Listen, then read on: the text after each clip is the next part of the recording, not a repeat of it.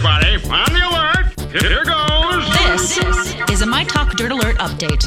A quick look at what's happening in entertainment So much dirt. on My Talk. My Talk. Well, this is gonna be juicy. Black Panther made another 65.7 million at the box office in its third weekend, which was way more than enough for the top spot. The new Jennifer Lawrence spy flick Red Sparrow was a distant second with 17 million, and the Death Wish remake starring Bruce Willis opened in third with 13 million.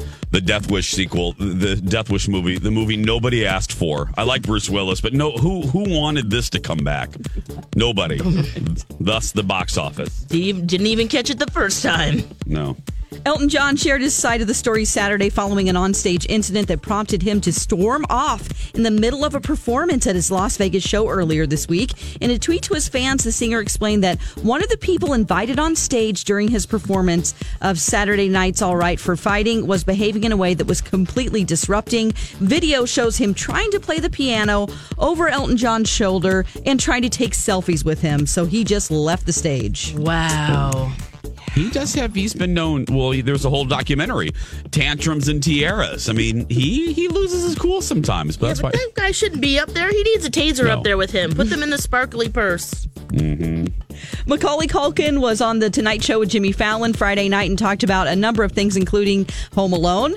He said, "Okay, this kid's a really clever kid, right? But these guys are about to break in. Why doesn't he just call the cops?" I think that's an enormous plot hole. He looks good. There were a few years where Macaulay was. It seeming uh, it looked like he was making bad choices, but he's looking really good. I'm I, I'm I'm happy because I like him. Yeah. The Emoji Movie cleaned house at the Razzies with four wins, including Worst Picture and Worst Screenplay, and Fifty Shades Darker was second with two.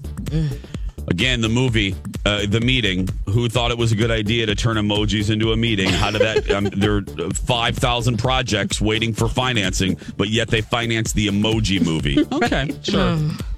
For the first time in 45 years, a regular game of Jeopardy ended in a tie last Thursday. The contestants were given a final sudden death question, and the returning champion ended up winning. Okay. Congratulations. The one game show I'll never go on. Okay, and uh, on TV tonight, we have our no- long national nightmare will be over. The second 22nd season finale of The Bachelor. Uh, the final three ladies. Oh, yeah. Lauren, Becca. They are, uh, it's not final three, it's final two, Lauren and Becca. And then we have The Voice on NBC, part three of the blind auditions. And uh, that's the latest story. You can find more at mytalk1071.com. That's a lot of dirt. Dirt Alert updates at the top of every hour.